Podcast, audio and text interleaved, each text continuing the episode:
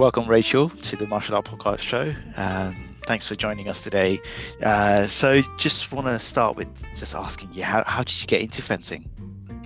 Yeah, I guess it's not from what I intentionally wanted to do, actually. It's something that they offered at school. So it was one of those, oh, fencing, this sounds really cool. And then my mum signed me up, and it was something I didn't really have a choice for, actually. And she signed me up because she liked the idea of wearing a white kit and a sort of black mask, and thought it was really cool. So she signed me up, and I think I just started at school as a sort of after-school club, and then it just went from there. Was that primary school? No, it was secondary school. So I was around 11, 12 years old, and it started off just once a week for about a good 2-3 years, and then I think my coach was quite serious, so he was like, okay, why don't you join the club itself? So rather than just doing it at school, do it with the club that he had. So I started doing that, and started doing twice a week, and then afterwards I trained, and we started doing sort of underage sort of competitions. So sort of, you know, under, I can't remember the first one I did. It was probably like under 16 or something, and then under 18, and then senior competitions. And that's where it came from school. Oh, so don't look down on little school clubs. No, definitely. That's where they start. That's where they start. Definitely, that's where they start. Inspiration. That's definitely really good. And I think it's not just from school. I think it's also your coach. If they inspire you, they would want to. You'd want to continue, because I remember doing it at the start, and I don't think I was that interested, and it felt kind of boring, actually, because you do all these exercises, you run around, you do a bit of footwork, and that was, you know, your session finished. I think because fencing can be quite technical, so a lot of things at the start was very sort of basic, and I think at the start, I think everyone just wants to go hold a foil and just go fence, but I think even the first year or so, it was a lot of just doing exercises and doing footwork skills before we actually started fencing each other. Yeah, that's I guess that's how it started. And I guess I persisted because I think there can be quite a lot of dropouts at times, I think. If it's a sport that's not for them, then they just drop out, isn't it? So, but I just persisted, and a few of us did, and it can be quite good fun, I guess, when you're in a group of friends. The school's quite courageous that you didn't poke each other's eye out. I know you got the mask and you got the gear and everything, but just have sharp objects around. And my school was like pedantic, like you have to hold a thermometer in a funny way in case we stab each other accidentally with a thermometer in science class. So having foils, swords around us, that's incredible. Yeah, no, we had to definitely go through sort of the safety. And I think safety rules. And I think the first 4 weeks, you know, we only sort of held the foil from the tip, and that was it. And that's all we did. I don't think we stabbed anyone or anything. But yeah, it is the safety rules is really, really important. I think, yeah. And even now when I teach little kids, we don't really get them to hold foils or use the foils right at the start, just because it can be very unsafe. I think it's quite easy. You pick up a foil and you start waving around without realizing where you're poking, because it's quite a long sort of sword and blade. So yeah, definitely safety is number one. It must have happened before, right? Like you pick up, you walk, turn a corner, and you whack someone over. Yeah, you wouldn't really think about it, and that's why I think sometimes we say, okay, you know, point always to the floor, and whenever we see anyone like have the sort of, you know, you start lifting your foil up into the sky, it's like, okay, wait, you know. Down again, you know, you don't want to poke someone's eye out, but it's not sharp, and there are different types of foils at the start. So, you know, at the start I don't think we used sort of metal blades or anything. It's like plastic, so even if you did hit someone's eye, it's just a rubber sort of material. It's funny you mentioned plastic, because Bear and I in my garage downstairs, we've been practicing with these like plastic kendo swords. Was it polypropylene? I find it really hard to pronounce it. I can spell it, can't pronounce it, but I can't pronounce a lot of things. I always get tongue tied. Is it polypropylene? Polypropylene from cold steel. Oh. So that company, Gold Steel, they make really good swords, but they also make these like plastic swords that I bought it because they have a tag unbreakable on it, and they're really, really cheap as well. And they're like full length, full size. They weigh apparently quite accurate, but they're supposedly more durable. And they like using oak, but oak splinters quite a lot. It cracks a lot. Yeah, on contact. So these plastic ones don't crack. You can really smack each other with it, and have fun for that. That sounds really. I still have bruises actually from last week. They've not gone. It's bruises all on my arms and my chest. Where we're doing some bit of sparring. Whoever attacks first wins. Like in our heads, Rachel, we're like super cool from like a black and white movie. But if you walk past and saw us, you'll be like, I don't want to know those guys. No. I can see this already. And I think that's super cool. I did see this video on YouTube with trying to like compare. I think you sent it to me, right? That's it. I was like, where did I see that from? I thought that was really cool, actually. I didn't think the kendo guy would have a chance. Yeah, which is really offensive. I know people like kendo, but because I didn't say that. the speed of fencing, right? Because it's like you're like, was it the second fastest sport in the Olympics? The second fastest. Which one's the first one? The first is shooting. So I don't think anything could be faster than that. I think the third is badminton. I think, yeah, but the second fastest is fencing. So only slightly slower than shooting, shooting a bullet. Yeah, it's amazing. So I didn't think the kendo guy would have a chance. Yeah, because you'd be darting like straight, but it seemed like the kendo guy did really well. And I watched a lot of these HEMA videos, historical European martial arts, and kendo seems to do quite well. So I have to give them a bit more credit. Yeah, definitely. Have you tried kendo before? No, I do have a friend who I think did it, but I've never myself. I did do a bit of karate when I was a kid, but that was just for a year or two.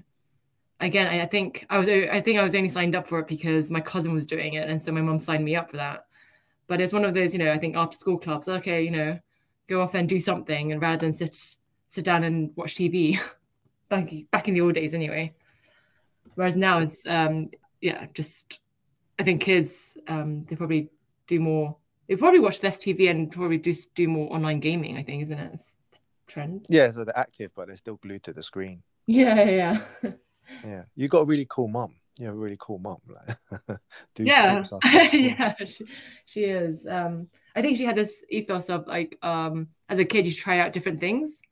So definitely, she was one who encouraged me to try out different sports or different activities when I was a kid. So actually, if I didn't do fencing, I probably would have stuck with swimming. So I did swimming for a bit, quite seriously as well. But no, fencing became serious only because I think probably my coach. So like I said, I think the coach really does play a big part at times with athletes. Did he have a very good structure?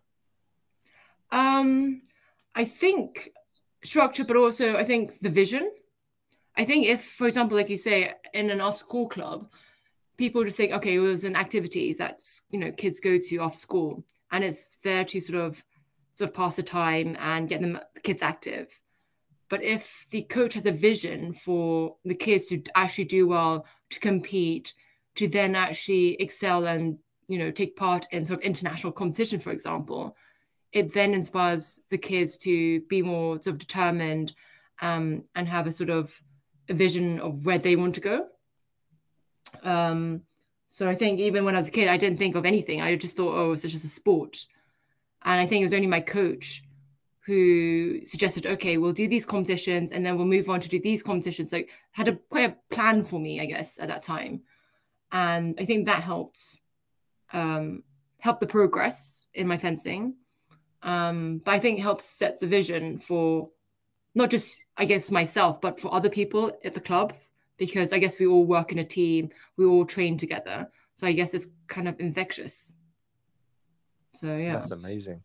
And I know, like, when people always talk about competition for, like, beginners, there's like a lot of like big introduction and beginners videos, and they always start with the three main categories, so that foil, épée, and saber.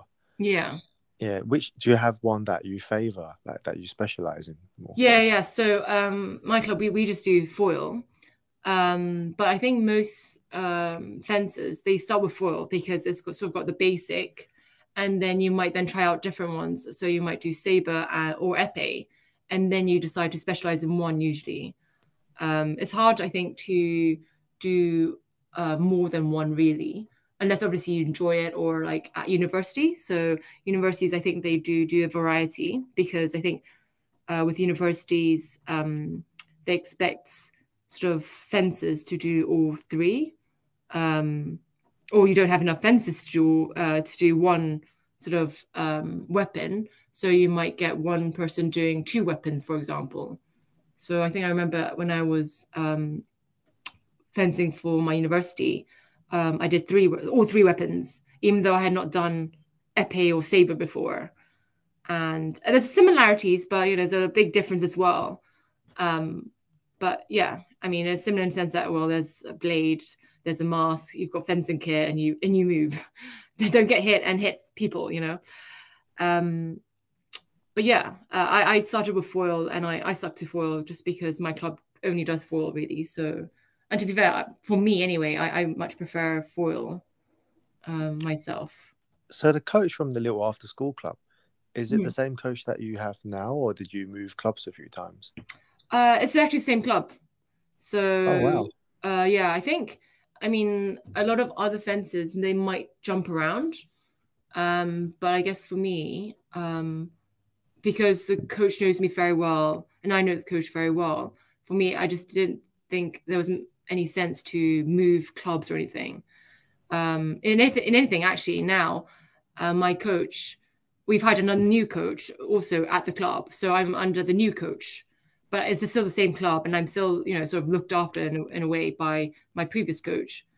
But it's sort of, yeah, I'm still at the same club. But yeah, there are very, different clubs in the UK, and I've not moved around just because I think living in London is just easier to stick to one club. Yeah, it's quite a long journey, really. Yeah, definitely. I mean, for me, it started off, like I said, like just a hobby, a thing that I did after school, and I think, I would never have seen myself getting to where I am now or where I have been.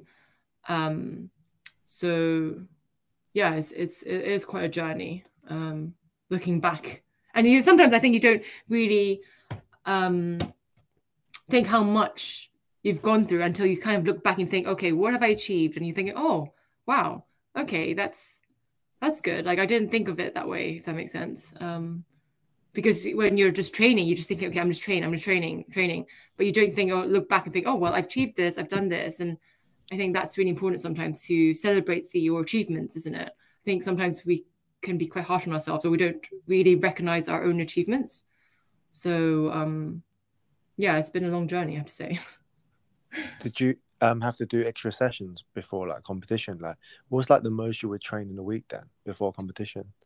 So we wouldn't be like, okay, there's competition coming up, we're going to train. It's more, it has to be quite consistent most of the time.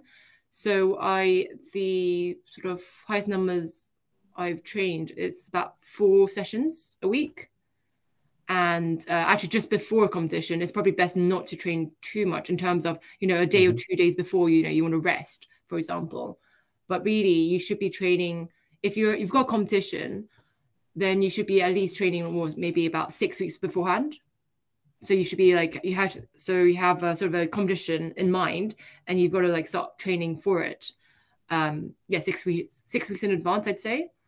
And then obviously for those who are training for sort of higher level or going away abroad, you might be training way before that, going to camps, international camps, and there's also different types of training, isn't it? I think it depends on the season. So when I think September is when the season starts, we have a lot of competitions, sort of September, October, November, December time. That's when, like, okay, you just train. and you just maintain your fitness, maintain sort of the fencing level. Whereas I think usually what we do at our club, we sort of from February onwards, so that's where less competitions, we start training, maybe for example doing weight session, sort of building skills from February until the summer. So it's sort of, you have to strategically sort of think, okay, when's how to train, and you know what training is good for you, depending on the competitions that come up. 4 times a week sounds very achievable for a training program. Yeah, yeah. I think to maintain, yeah, for sure, yeah. And then 2-hour session. Yeah, 2-3 hours. It depends. Yeah. Oh, see, Bear, that's the catch. Yeah, that's the catch. 2-3 hours because me and Bear was like nodding like, oh, 2 hours, but like, you know, 4 sessions, we could do that. And then he said 3 hours, like, oh, hang on, wait a minute. Yeah, no, it depends if you have, you know, extras that you need to do on top of, because obviously there's the fencing session, but then obviously I know some people, like, you know, if you were talking about top athletes, they probably do, you know, maybe 5 days a week. They might be doing, you know, strength and conditioning in the morning, and then in the afternoon fencing training. So I think top athletes would probably do about 4 hours per day, 5 times a week, roughly. Did you do the conditioning as well then, like in addition? So I do try. It's a bit of a struggle for me, I feel, at times. I mean, there was a time when, so summer camps, like camps and things like that, I would. So, you know, if you're away for a week or 2 weeks, then I would. And then that's when my body feels broken and I'm like, oh my gosh, why did I sign myself up for this? But usually just like normal working week, I can't really. It's very difficult because if you're working during the day and then you fence in the evening, even if you try and do strength and conditioning in the morning, you're just way too tired because you need to sleep, isn't it? You need to restore yourself. So it's not, I don't think it's sustainable in the long run. If you are working full time, if you are trying to do, you know, morning gym and then maybe evening fencing, for example, or whatever sport you do, it is quite hard, I think. But then, hey, maybe that's where real athletes, you know, that's where they achieve those medals. I don't know the secrets to that yet, so I'm working on that.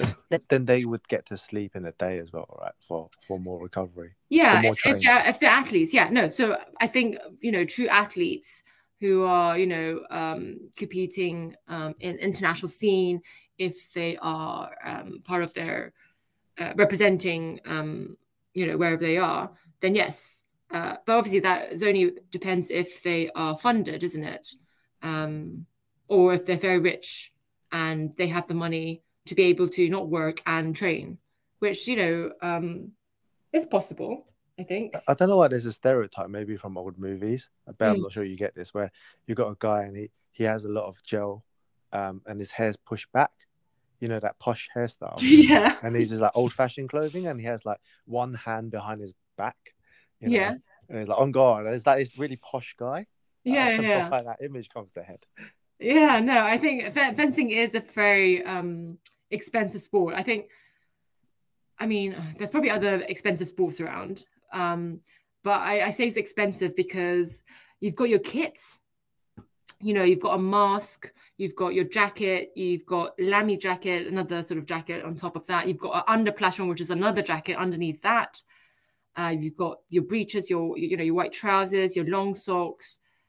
And you've got probably one of the most expensive, because it has to be replaced, is your sword. So, for example, if you are going to compete, you have to have at least 2 or 3 swords with you.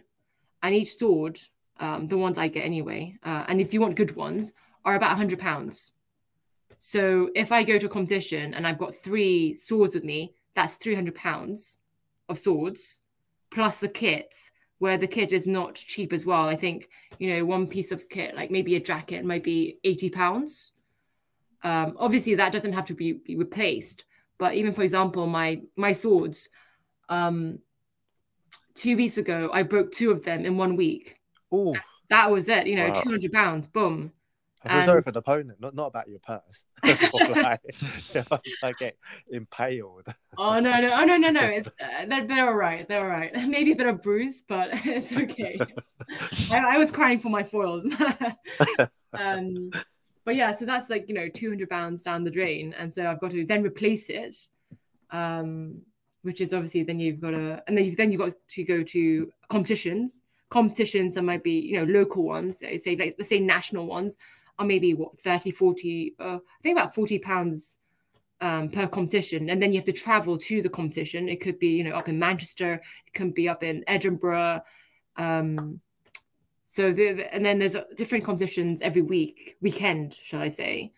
And back in the old days, you know, before the pandemic, that is, we used to be going, you know, at least twice a month, maybe.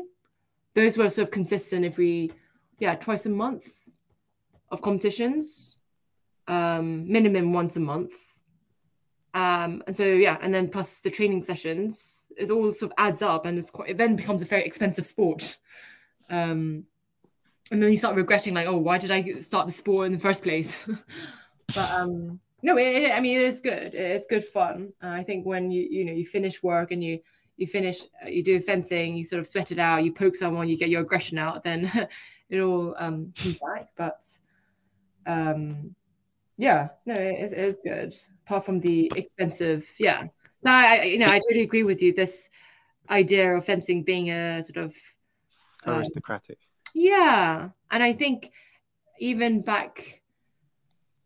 now, sometimes it could be a barrier for others to start fencing. And I think they are trying to, you know, include more people to the sport, whatever background you have. And I mean, as you outline, it's not too bad. Like, it's not the cheapest sport, but it's not like an expensive kind of like hobby. Like, say if you're doing, like, you know, personal piloting, you're learning how to fly an aircraft. That's true, yeah. The petrol costs each time, or even horse riding is really expensive, right? Yeah, like, I think horse riding, even renting the gear costs the same as you buying the whole fencing set. It's just renting. That's true. Yeah, and the equipment, the horse is mega expensive to have those lessons. But it doesn't sound too bad. But like, I guess, like, it's one that you really need to have your own kit. You can't really. It's hard to try out. Yeah, it's hard to so you have to be quite committed. Once you bought your kit, that's it. You know, if you want to make a money's worth of that kit, you want to just fence in it, and you don't really want to borrow it as well, because you know you sweat in it and then you don't want to give it back. It's not very nice. We have a K1 kickboxing coach, and his first pair of gloves he bought before his national competition. Wow. That's incredible. So he was like using gym gloves, and he doesn't really have like too much attachment to actual equipment. So he only bought his gloves before the nationals, which is incredible. Yeah, I'm the opposite. I like buying loads of stuff that I'm not good at. It's just fun to have. No, I think that's normal. It's like sort of mental preparation, isn't it? It's for you to be sort of committed and trying things out as part of the new. The idea is a new idea. Is foil like the faster one out of the three categories? No, Sabre is. Sabre is really fast. Their footworks, and that's why they don't actually they don't get timed. When they do Sabre fencing, you don't time them. So in foil and épée, you time them, but in Sabre you don't, because it's just so quick. And so, for example, a normal match is maybe a 15-hit match. I think you fence up to 8, and then you have a 1-minute break, and then you finish off. Whereas in foil and épée, you do the longest match you can do is really 3 minutes times 3, so 9 minutes worth of fencing, which can go to that for 15-hit match. If that makes sense. Yeah, that makes sense. And do you find that the timing to be a bit of a pressure, or do you usually never reach the timing? It depends. I think it depends on your opponent. It depends on your strategy. So there are times where, you know, you're fencing, and if you know what to do against your opponent, obviously you want to quickly finish off and just finish the game. Whereas if you get a tough opponent, for example, and you're trying to work out what to do against this opponent, you might want to delay it as much as possible so you can work out what to do against the opponent. I remember once, I wasn't at the competition, but I remember my coach was talking to one of our teammates. I think he was in the finals of a competition. And my coach said, don't do anything, you know, do not get hit. The aim is do not get hit and just use those 3 minutes until, you know, the 9 minutes. And that's what he did. And he won. And that's because the tactic against that fencer was that you don't just rush in, because if you rushed in, you would have lost the points, for example. So yeah, I think it depends on your opponent. And obviously I think when you're fencing or when you're in any sort of game, you just want to win. You've got to sort of keep calm. I think that's really important. I think it's quite easy to feel like, okay, I just want to go in and get those points and just finish because of the sort of adrenaline and the... Why do you lose the point when you rush in from the counter-attack? No, so sometimes if you rush in, the other person might be so ready and they're ready to, sort of counter your action. Whether, you know, and I think the more you rush in, sometimes you don't have a clear mind of what you're doing and you're just doing things for the sake of doing it. But actually, it might not be the right move to do. So it sounds like you... Sorry. Yeah. Sorry, after you, Beth. Yeah, this sounds like you've got tons of focus, attention, concentration. You can't blink, really, because if you blink, you're done. Yeah. Yeah. It can be that way, yeah, for sure. And I guess maybe that's why it's as you say, it might be the second fastest sport, isn't it? Which I didn't know. But yeah, it requires a lot of concentration, I'd say, and discipline.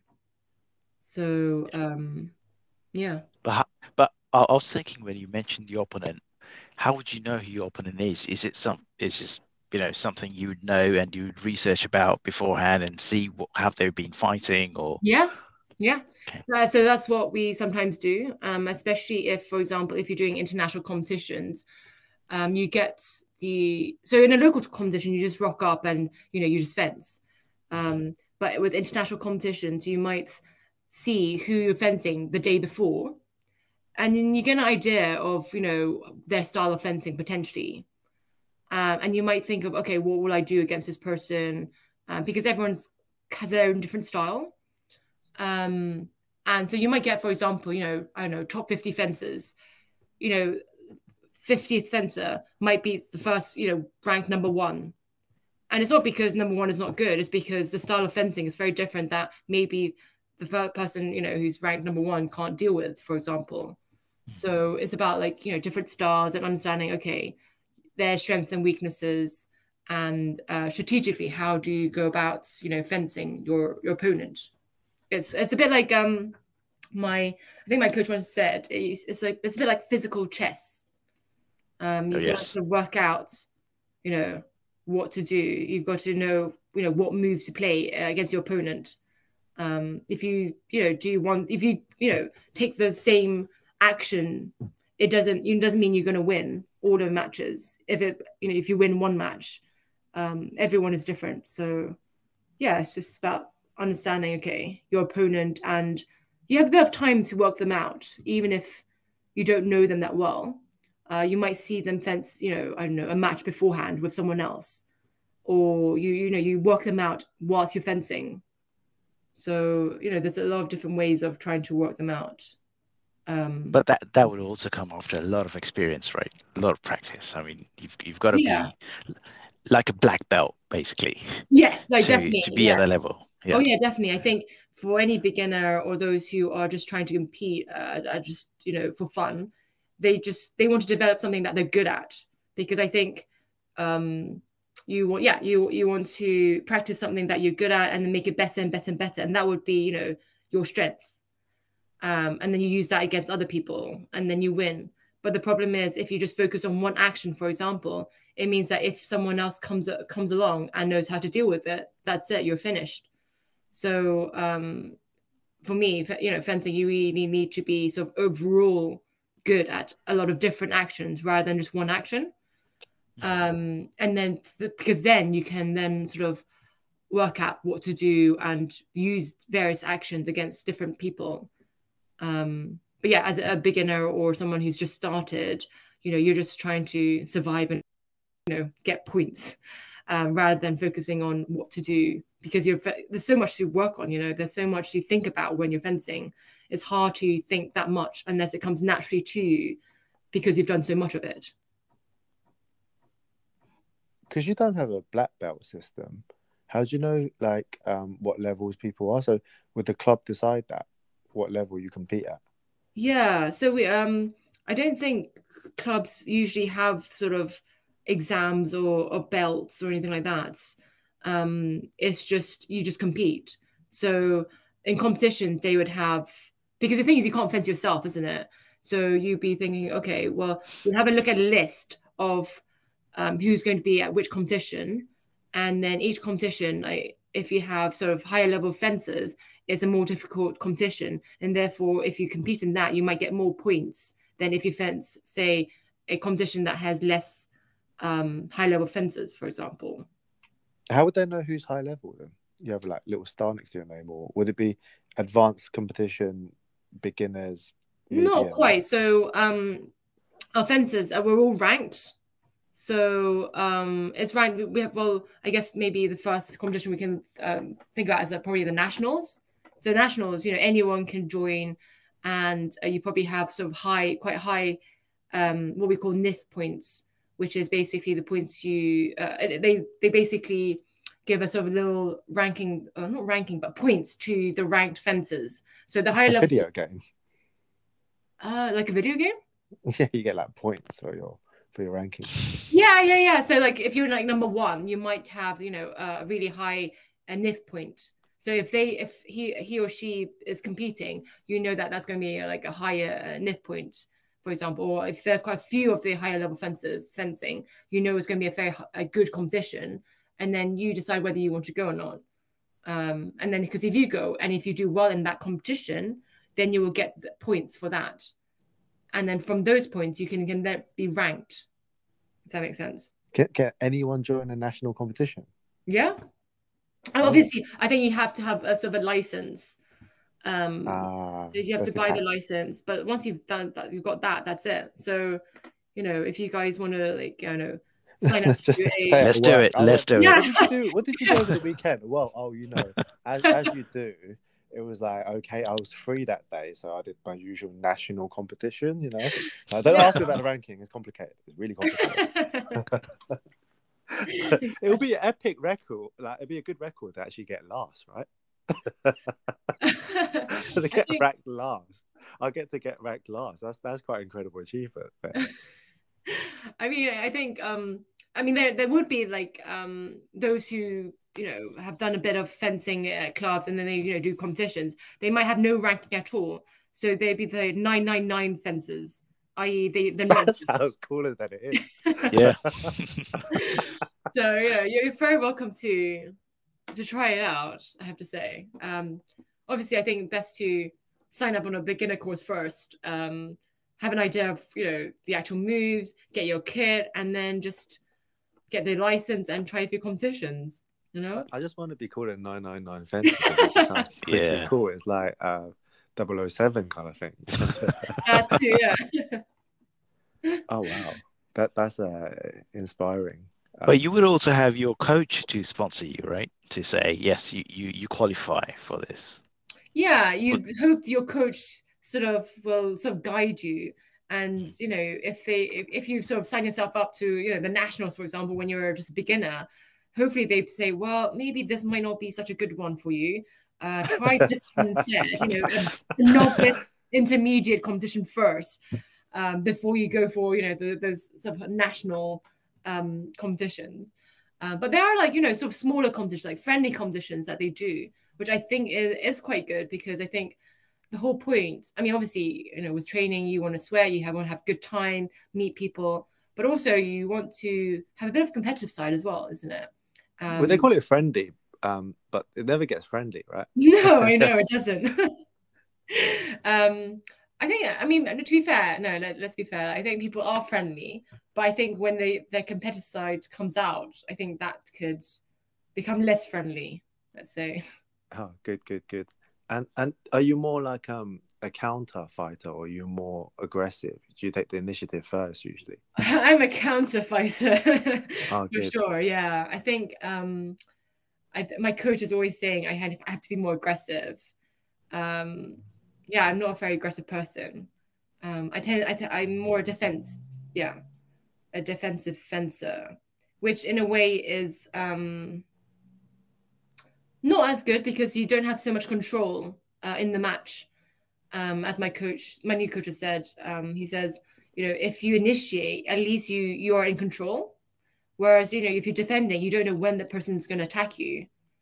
So yeah. I definitely think, if you initiate, it's probably you have an upper hand in a way.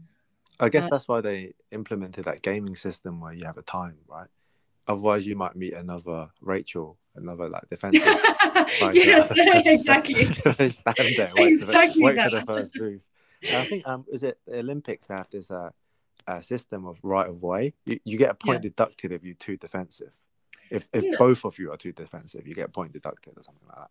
I don't know about that rule, but I do know that if you, for example, if you're static and you don't move and you're not actually, fencing per se for, I think it's 30 seconds, they can then go and move into the last period of the 3 minutes. So they skip the whole fencing and they I think they get a yellow card actually. I can't remember the rules because I think they did change at one point. But yeah, that's non-combativity. Where 30 seconds is, I guess, is really long in the nature of that. Yeah, and you're just standing there not doing anything, I think. Yeah. 30 seconds is not long in, say, like boxing. You can have 9 rounds of nothing going on very, very, very often. But, really? 30 seconds is like, we look at up and down and there's like 10 seconds, right? 30 seconds. That's really high speed. Yeah, I think, well, because if they're just standing there and just, sort of maybe beating a bit of the blade and not doing much. I think the referees get a feel that they're just not doing anything. They're just waiting. Then, they just go straight to the third period of the 3 minutes. Which makes it a very quick game, I guess. Yeah, it's exciting. You blink and you don't. You can't really register anything. I tend to just rely on that beeping and the lights when I watch the Olympics. Yeah. Yeah, that's really helpful. I think for someone who's not actually watched fencing or understand the game of fencing, I think it's very hard for them to watch because they don't know what's happening apart from, lights coming on. Even today, I was actually with the kids fencing. So I was refereeing for the kids, helping them out. It was a kids-friendly competition. And one of the kids, he's completely new. We just thought we'd just get him, to try the fencing because he's only just started doing electric fencing. And the mum comes to me and she says, "Oh, so what happened? Who won at the end of the match?" And I'm like, "Oh," because he was like, "Yeah, because my son didn't know what happened, ." And I was like, "Oh, well, he did really well. The son did really well. He scored 5 hits, ." But sometimes I think it's hard for someone who doesn't know the fencing, even the fences sometimes, if you're quite new, to understand what happened, even the rules. You just get the referee telling you whether, you scored a point or not, but you might not understand like why you scored a point or, what happened. Do you not feel it when you get poked? Yeah. But the thing is, if, for example, if both lights come on, then you look at the right of way, isn't it? You look at, okay, who started first? Was there a contact of blade? And things like that before you can award a point. So for someone who, sorry, it's really intricate.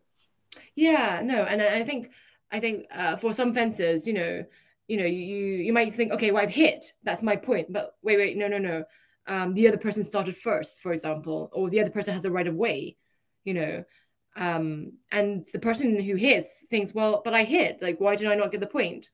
There are rules to it, and I think it can get very complicated for someone who doesn't know the game very well or is watching and doesn't know anything about fencing.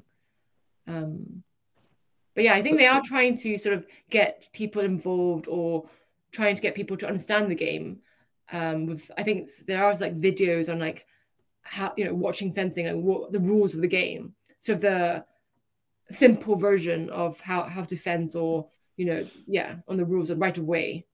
They made it really attractive. I remember the highlights in London 2012. I mean, it's a long time ago now, but they did the lights, and they had a different mask with lights on the mask, and the whole the floor was different.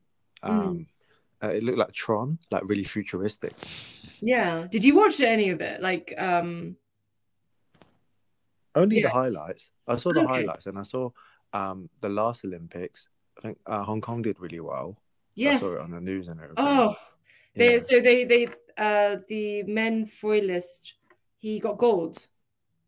Yeah. Which is basically their second gold medal, I think, in the Olympics. I didn't watch I didn't quite watch the match, but I was keeping in touch with it whilst working on my phone, just watching the scores. And I literally was in tears when I saw the scores at the end. It was, I think because it was, you know, the weapon that I do, knowing that Hong Kong is, you know, quite small, to be able to, you know, come up with a gold medal is yeah, because they're not very sports centric, right? Yeah, no. Generally, they're very sports centric in badminton, table tennis. Yeah, and then that's it. That is it. Literally, there's a full stop after that. They don't promote or encourage their sports, but he did it through a primary school class, Chenggai Long. Yeah. He did it through primary school, so both his parents were athletes. They're both basketball players. That makes a difference. He wanted to be a basketball player, but then he picked up fencing in primary school in their after-school class, just like your one. And their school was a bit different. Like, their headmaster was very like forefront, promoting sports. It's very much promoting sports, because most of the secondary school, they think sports is just the rest time. Yeah, it's the recreation or the rest time. They would never promote that. It's just like away from studying, isn't it? It's not. Yeah, how dare you? It's not waste time like curriculum. That. Yeah. So yeah, he really good, big superstar, like getting gold. Oh yeah, that's a really big thing. And now I think everyone in Hong Kong wants to start fencing because of him. They do for 5 minutes.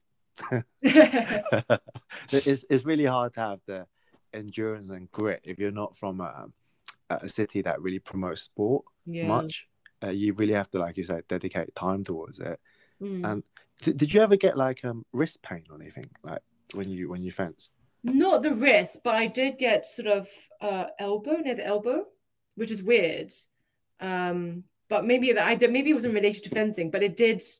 Like I had to stop fencing for a bit actually because of my elbow. And I mean, I've been quite lucky in the sense that I've not really had, touch wood, any sort of serious injuries, but I know a lot of people usually get knee injuries, and hip, maybe knee and hip, I'd say. Yeah, I could imagine hip and elbow, because you straighten your elbow. You know, a lot of sports say that you should never lock out your elbow, but in fencing, I guess you have to, because you want to make the full extension, right? The full distance. When you attack. Yeah, so you're always locking out your elbow in the drills, right? That repetitive strain injury. Yeah, I think that was a repetitive strain injury. And I think, to be fair, it's probably a combination of a few things, you know, on the laptop, on my phone, and then with fencing. It doesn't really help. But work is bad for your health. Honestly. Yeah, we should stop work. Or on laptops, or on computers.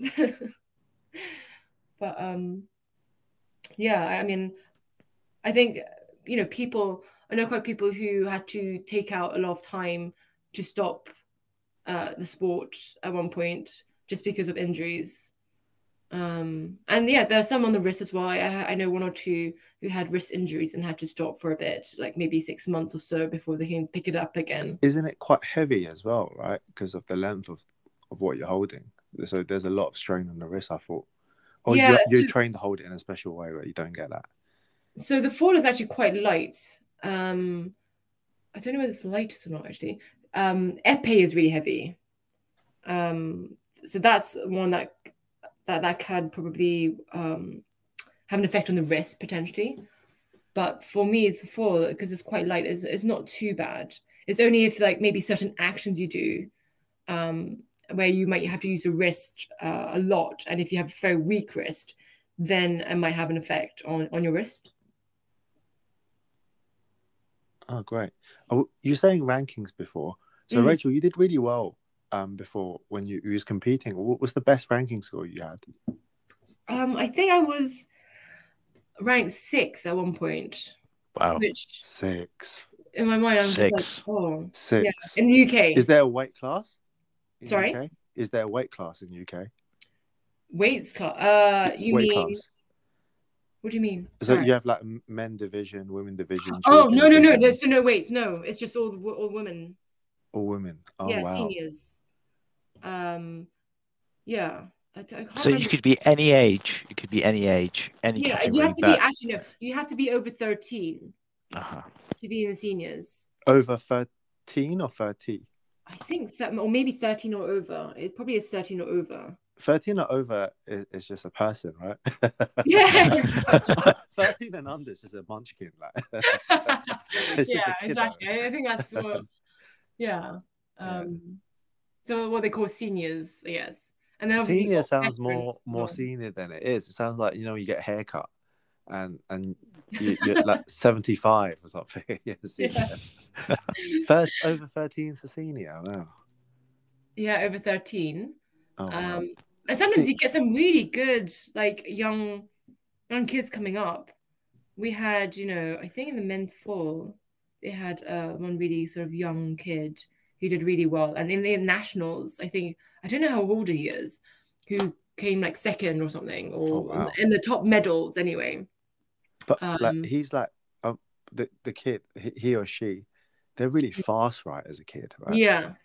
But experience-wise, it would be potentially less than some of the older kids, right? When I say older kids, I'm thinking like, maybe early 20s or late teens, sort of.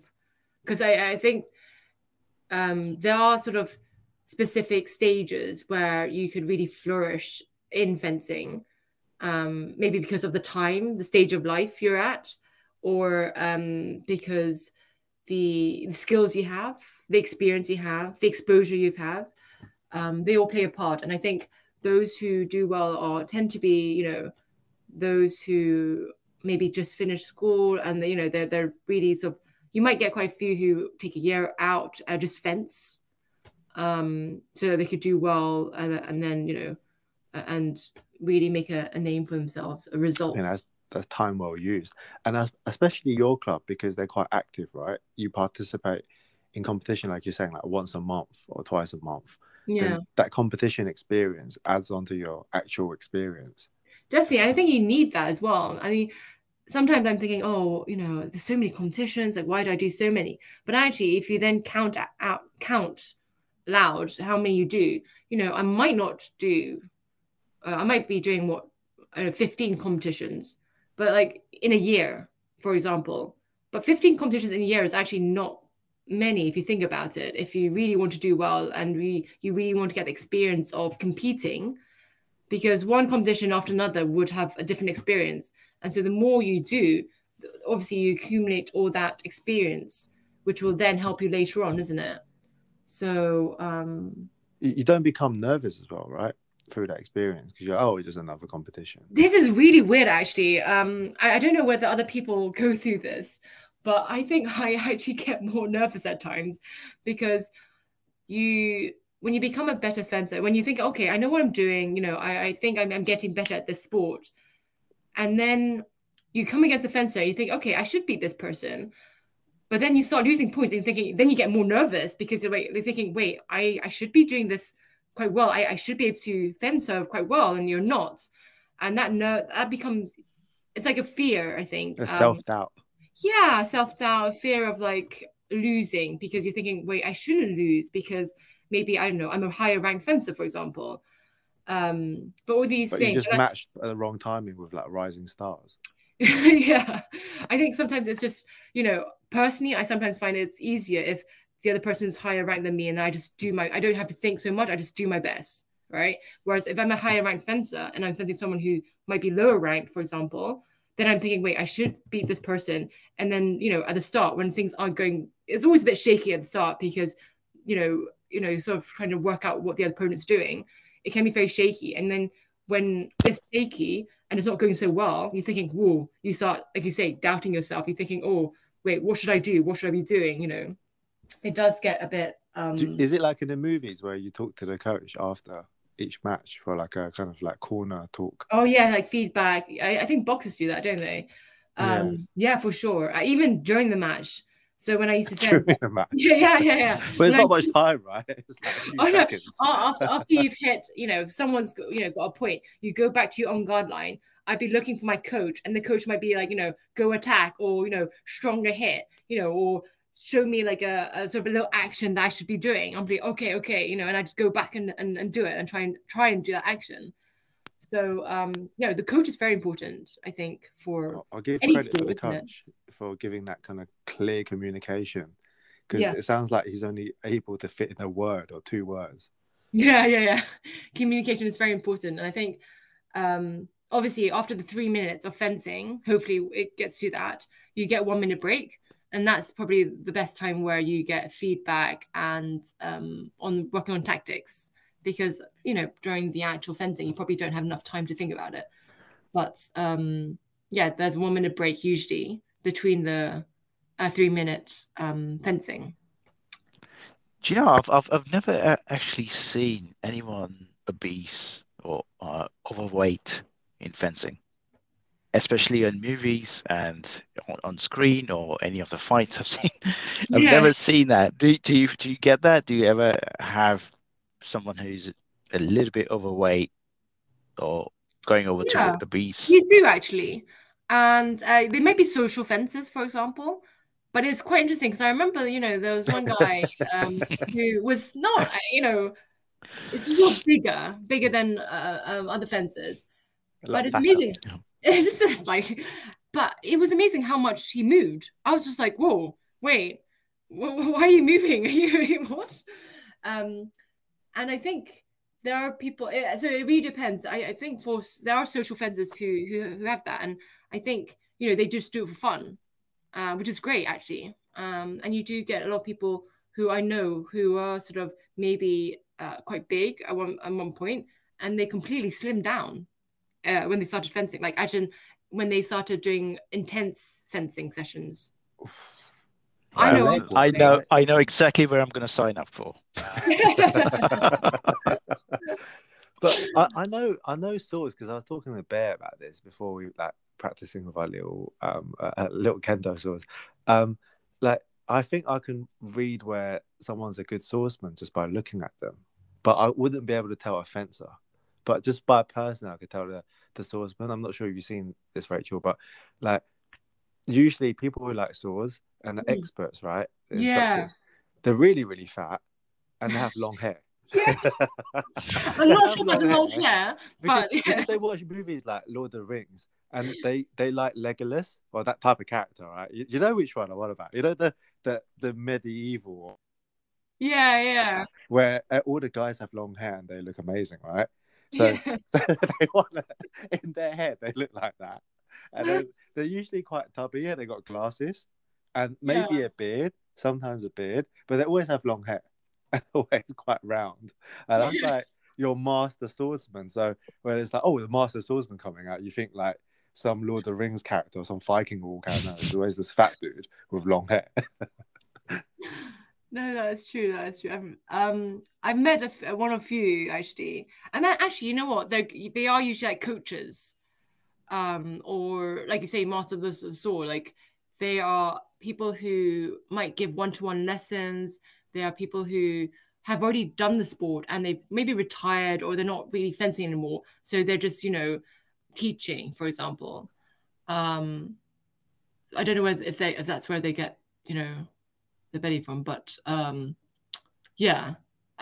think, but in general, like, I think the more active, intense fencers are not the ones that you're thinking of. They're quite slim, aren't they? They're like, got massive leg muscles. Yeah. Like, they have gigantic quads. Yes, quads probably, yeah. I've never really thought of that, actually, that way. But, yeah, no, they're very active, for sure. And I would say quite lean muscles, I'd say, yeah. Because you're always like kind of bouncing. Yeah, you're bouncing and that explosive kind of dart forward movement. Yeah, and I think there are like certain like sort of body types where it might be more suitable for certain weapons. For example, I think, you know, for example, épée, they're known to have, you know, maybe tall people doing épée because for épée, yes, you can sort of hit anywhere on sort of, you know, on the arms or on your hand even. And, you know, if you have a long reach, that really helps. I don't know many, I mean, there probably are short sort of épées, I don't know. But, you know, you do get a lot of tall people who do épée because... If you're smaller, it's probably more advantageous, less of a target, right? You mean in general for fencing or for épée? In general, yeah. You would think that, but the thing is, when you try and lunge, you also fall short. The reach is everything. Yeah, the reach is quite important. And obviously you get some fencers who, you know, are really fast. So you get the, I'd say maybe... don't want to be stereotypical or anything, but like maybe the Koreans, Japanese, you know, they're shorter potentially than, for example, the Russians or the Hungarians, for example. And but the Asians, they're just very fast. Vroom, you know, they go straight in with their attack lunges. Tall people are just a little bit slower when it comes to, for example, moving out of the way if you're against someone who's really fast at doing attack lunge. So this, you know, there's pros and cons. Pure reaction game, isn't it? Do you like don't close a coffee before you go in a match? No, well, I don't drink coffee, so that at all. No, I don't. Yeah, that's so good. That's so healthy. Yeah, I drink too much of it, and I get a headache when I don't drink coffee. So I always tell people don't start. No, I mean, to be fair, I probably would have, but it's because when I drink coffee, I just can't sleep. I'm very sensitive to coffee, like caffeine, and full stop. So that's why I just avoid coffee, and even tea. I could only just sort of, you know, drink early in the morning, and then afternoon I can't drink it because I know if I drink it, I won't be able to sleep. It's one of those legal drugs in competition where you can have caffeine and your reactions will be so much faster and you're like awake. Yeah. Never thought of that way. Maybe I could give that a try next time. No, you lose sleep. But if I ever got six in anything in the country, I tattooed on my head. You know, like having a certificate on your desk is not good enough. Like I would tattoo that across my forehead. Like, yeah, six in the UK. That's amazing. I think it's weird because I think when you achieve something, because I think at that time I wanted to be in the top 10 because I think in the top 10, you can then be selected to go to international competitions. So for me, it was like, okay, my aim is top 10, regardless of whereabouts in top 10, just top 10. And I think once you achieve that, you think, oh, top 10, that's okay. Well, I want to achieve this. And so, and that's what I mean when I say sometimes, maybe for me or maybe for others as well, like, when we don't recognize our achievements because we're so focused on the next thing, if that makes sense. Yeah. And I think it's so important to then reflect and look back and be like, oh, actually, I've achieved a lot. I've achieved this, I've achieved that. And, you know, that's quite important to celebrate those achievements because I think it's quite easy for someone who is trying to aim for something. Once they've achieved that, they then aim for the next thing and they aim for the next thing. And then you just completely lose yourself in trying to keep, you know, aiming for the next thing. Right, so yeah, I definitely think always have to stop and sort of look back and sort of stand sort of where are you now and just sort of I guess be grateful and appreciate where you are, even if it's like a bad result. So I've had a really bad result before, and I think that's when it really hit me when I had that bad result and I had to take a sort of a month off because I was just I was kind of burning out, I think, and I was like, okay, I'm just gonna take a month off. And I think my coach agreed. I think he was like, okay, you need to take a month off. I think, you know, you've got to just take a step back. And it's only when I took a step back, you know, where I just sort of looked back and then realized, wait, you know, I shouldn't be beating myself up on that. I should be looking back what I had achieved before. And, you know, for someone who didn't even think that, you know, they could go to an international competition, I think it was a big thing for me. And I forget those little things are quite important, isn't it? So, yeah. So that's really good advice, actually. That is very good mindset, because that reminds me of a monk I spoke to, and he said the same thing as you did, Rachel. So are you not a monk? Are you? No, this is really good mindset. It was very good advice too, for self-worth, self-effort, and appreciating oneself, everything we've done to achieve things, to move forward, right? It's building up that willpower. I think it's, and I think for an athlete as well, I think it's really important, or for anyone who wants to pursue, a goal, that even if they don't achieve it, they've got to think of where have they got through there, where are they now? Because by focusing on what they want to achieve, they probably achieved quite a lot already, but they don't even realize what they have achieved. Mm-hmm. Yeah. I think it's really important to sort of have a look around where you are at times, especially when you're feeling down. So I know a few, we all get those times, I think, with whatever sport you do. You've worked really hard, you've not achieved the result you wanted, but actually you've got to remember what have you gained from this journey. It's not just about the outcome, it's also about the journey, I think. So yeah, I think that's something to mention. I think it's quite important. I think that's, for me anyway, when I do my self-reflection, I think that was quite important for me. Was there any point in the competition where you met an opponent that you actually got scared, that you get wobbly because like they have a stronger presence? Those time it paralyzes you. It really paralyzes you at times. But why is it? Because you see their matches before when you're doing the homework, or it could be that, yeah. And that's why I sometimes like it to not know the fence at all. So regardless of who it is, I just fence the best I can, because when I start knowing like, oh, this person is like really good, then I start thinking, oh no, she's going to be really good, and this person's going to do like really amazing, actions. But actually, everyone has their flaws, and they might be good at one thing, but they might not be good at another. And even someone who is really good might still not do well against you, because they might be as nervous as you, for example, but they just don't show as much. So I remember, like, can you read the presence when they walk into the match? Can you read that? My coach actually says you can smell, the fencer can smell the fear in you, and he always says, you just go, and you've got to walk in confident. You've got to, even if you don't feel it, you've got to look it, because if you look it, the other person might feel it, and they may have a different sort of sense. So I think it's important to sort of throw your opponent off as well. It's all a very psychological game, actually, in fencing. Because you could be very physically fit, you could be so really skilled at what you do, you might have very good footwork, really fast, but you could still lose to someone who has the right mentality and is not as fit, or not as, I say you have to have a minimum skill level, but a good 50% mental game, probably more, I think. Some people would say more, but yeah, I think you do have to sort of, sometimes they say, fake until you make it. It's very similar to that, I think, because of concept at times, which I think I struggled a bit because, I'm not very good at hiding, I think, my emotions, or giving you your poker face. So if I'm like worried or scared about a fencer, they probably could tell from a mile away. But yeah, I guess you learn a lot. And I think the more confident you are, the more confident you feel, that also then affects, your body language naturally, isn't it? And then that's going to affect your game. So yeah, it's very much a sort of a mental mentality. And you need to be determined as well.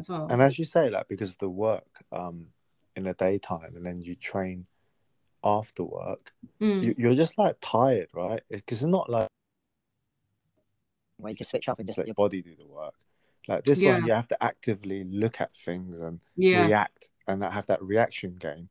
And I'm sure your reaction declines in the day, like throughout the day, till when you reach the end of the day. I'm sure your reactions go down. Yeah, definitely. I think though, especially if you're working in a maybe office job, for example, I sit quite long hours at times. And when you then start warming, you know, when you then leave the office, leave work, and you go into your training session, when you start warming up, when you start doing sort of, you need, you want to do something sort of more games related, sort of more sort of skills related, reaction related, to then open up your mind. Because I think once your mind is sort of switched on, things get a lot easier. Whereas if you're not warmed up properly, your body is not quite ready, it is a lot harder. So the way you say it, it's like, oh, it's really hard.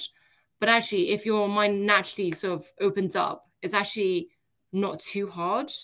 You just all do it naturally in terms of, you know, giving the focus, giving the sort of the mindset. It's easy to come that way. How do you train your mind to wake up then? When you walk in? I sometimes take a nap on the bus. That helps. That's a reset button. Yeah, definitely. That's really important. Sometimes I talk to people, just chatting, kind of opens up my mind, and I'm a bit more sort of in a happier state. And when I'm in a happier state, then I could be more. It's easier to me to tell myself to stay focused. Okay, let's get on train now. And you have to have, I guess, quite a good bunch of people to train with. Because that helps as well. Those are the few things, I guess. Do you meditate? No, I don't, no. The sleeping would be the meditation part. If you call it that, yeah. I mean, I probably nap. It's more just closing eyes, yeah, if you call that meditation. But I suppose the fighting art itself, or fencing, is very meditative when you watch it. I know it's fast, but it is. There's some grace to it, right? There's a flow, there's technique, but there's grace, and that seems very meditative when you're watching it from outside. I'm not sure about when you're doing it. You're very alert. Oh yeah.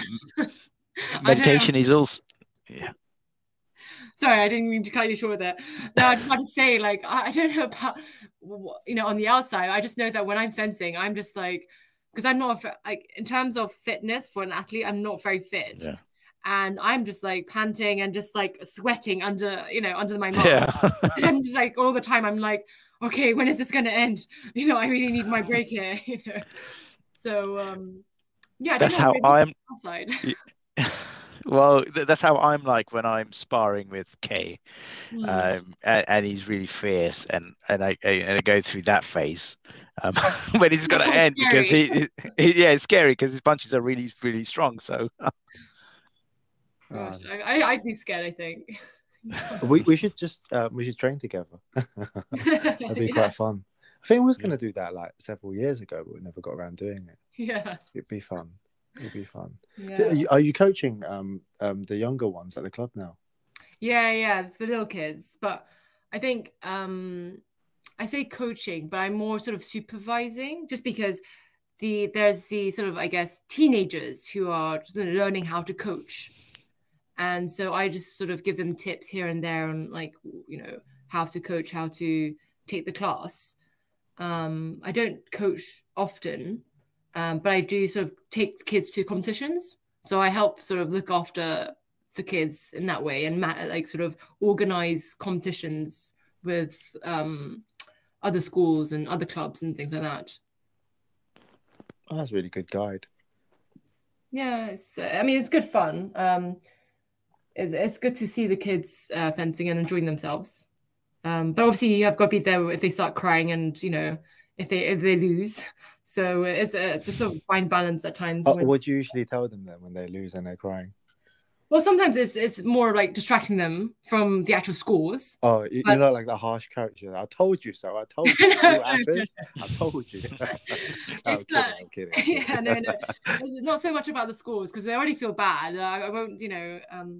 Make them feel any worse, but I would tell them what they have achieved, what you know, what they were doing that was good, that maybe, you know, they might be doing the right action but they might not be hitting, for example.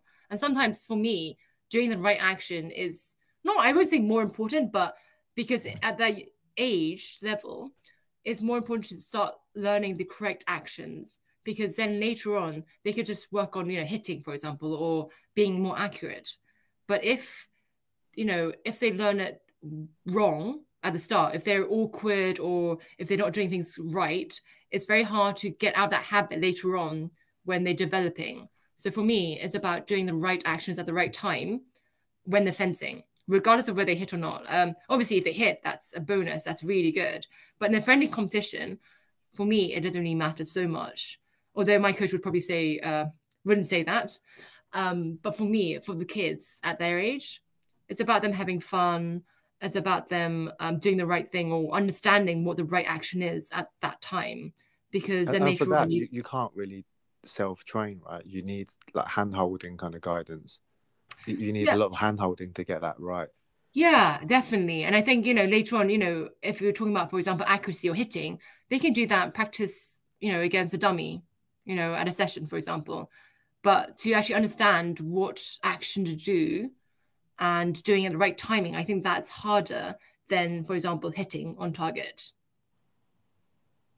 Mm-hmm. Also, right? It's like the decision-making kind of strategy. Yeah, strategy and the timing.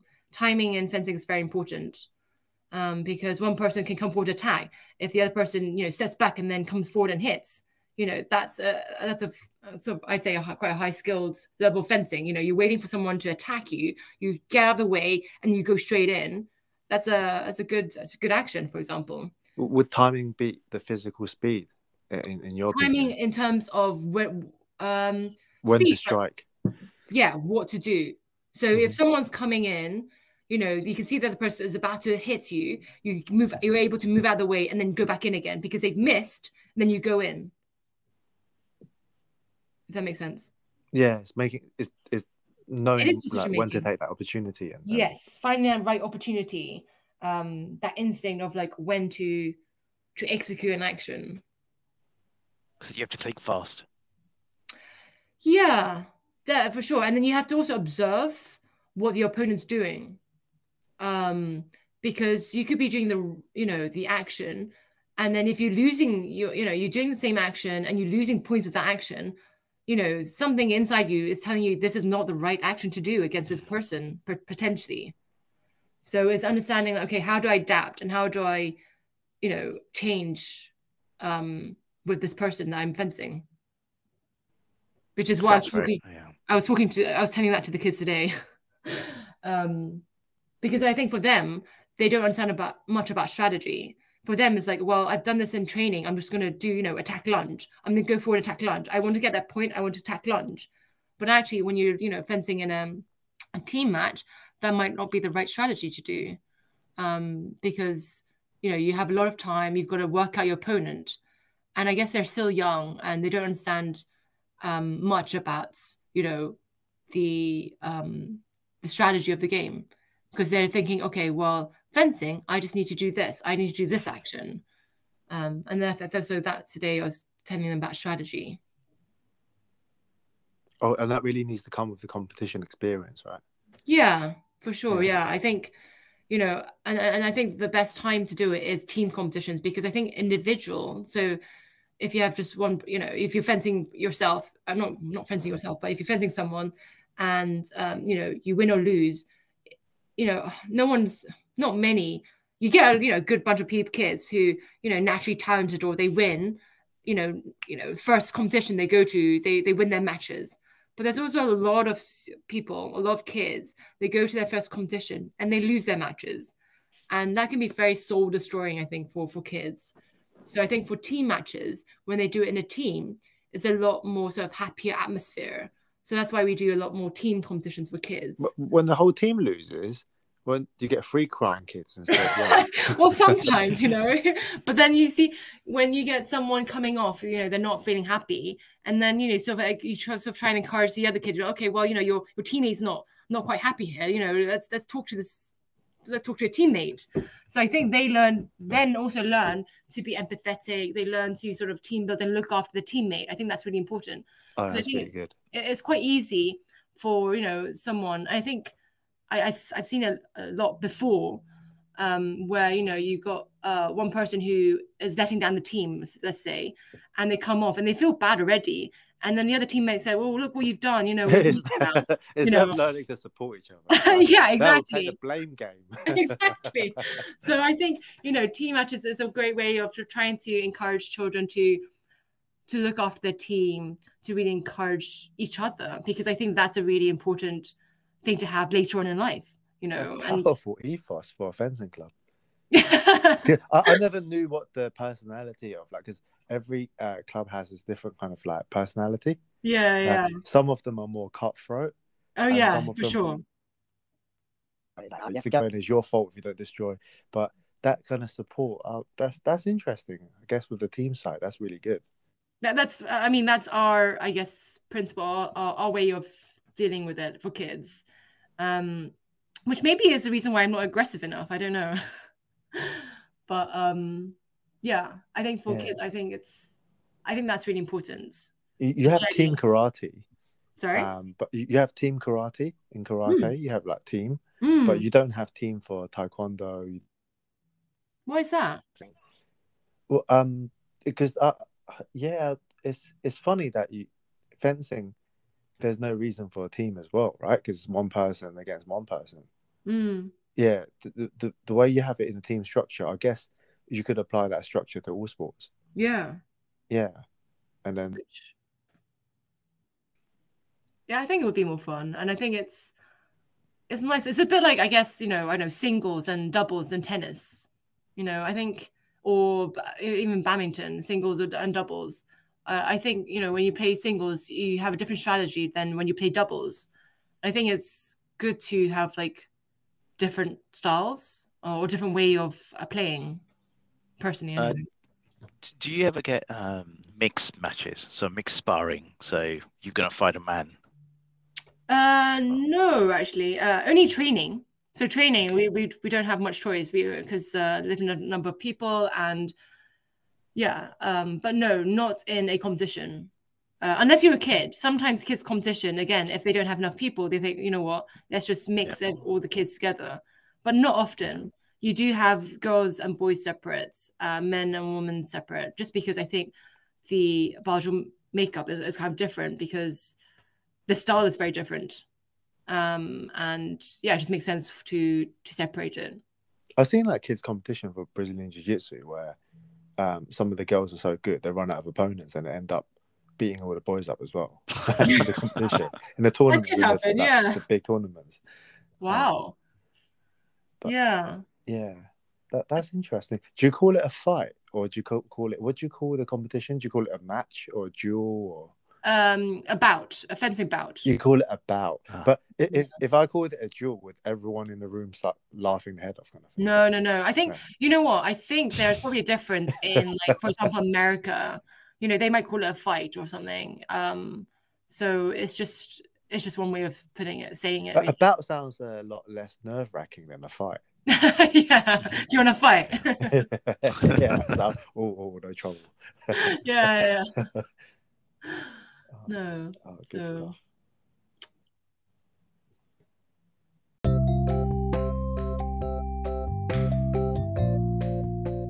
I think I didn't have any more... question from my side there. Did you have any? Yeah, I think we're good, but I know you mentioned that about the movies, but I'm just a movie, I guess, not a nerd, but I just love watching movies, and I can binge on them. And I know one scene comes to my mind, which is the James Bond one. Yes, with Pierce Brosnan. that scene comes to my mind. Was that realistic? If you recall that. You know what? So I don't remember watching much of that, but the reason why my mum signed me up was because she watched the James Bond movie and she thought it was really cool. That is the movie. So it's Pierce Brosnan then? He's the one who's done it. Yeah. Oh, don't ever let him know. A credit to him as well, but yeah. Yeah. Was that the best fencing scene that comes to mind, though, Ben? Well, the Three Musketeers had a lot of fencing style, wasn't it? And Well, for some funny reason, Three Amigos come to my mind, but Zorro as well. Zorro was classic with his sword. Yeah, like way more than the James Bond one, right? Like, any of them. But the James Bond one was typical fencing gear, and they're all like in this little boys' club, basically. Yes. Madonna, I think, wasn't that? Yeah, Madonna. A brief appearance. Yeah. No, I think so. Yeah. I think she had a brief appearance in there as well. Yeah. I remember there's the Jackie Chan one where he was fencing. With Jackie Chan? Yeah, a really old one. I think it's Mills on Wills. Oh, yes. I'll find it. Yes. Do you remember which one? The one I think so. And you and Bill, there's three of them, and they're fencing this guy. And that guy's really posh, right? He has that hair and that kind of long hair. Yeah. Yeah, and even that scene was actually not too bad. It was still better than the James Bond one. But the James Bond one became the inspiration for Arden. That's a beautiful thing. Yeah. Because in that James Bond one, I remember he also picked up, not James Bond, but the bad guy picked up like a samurai sword as well. There was a scene in there, and it did. I remember these things because I like samurais and I like kendo and I like swords. So I remember these things.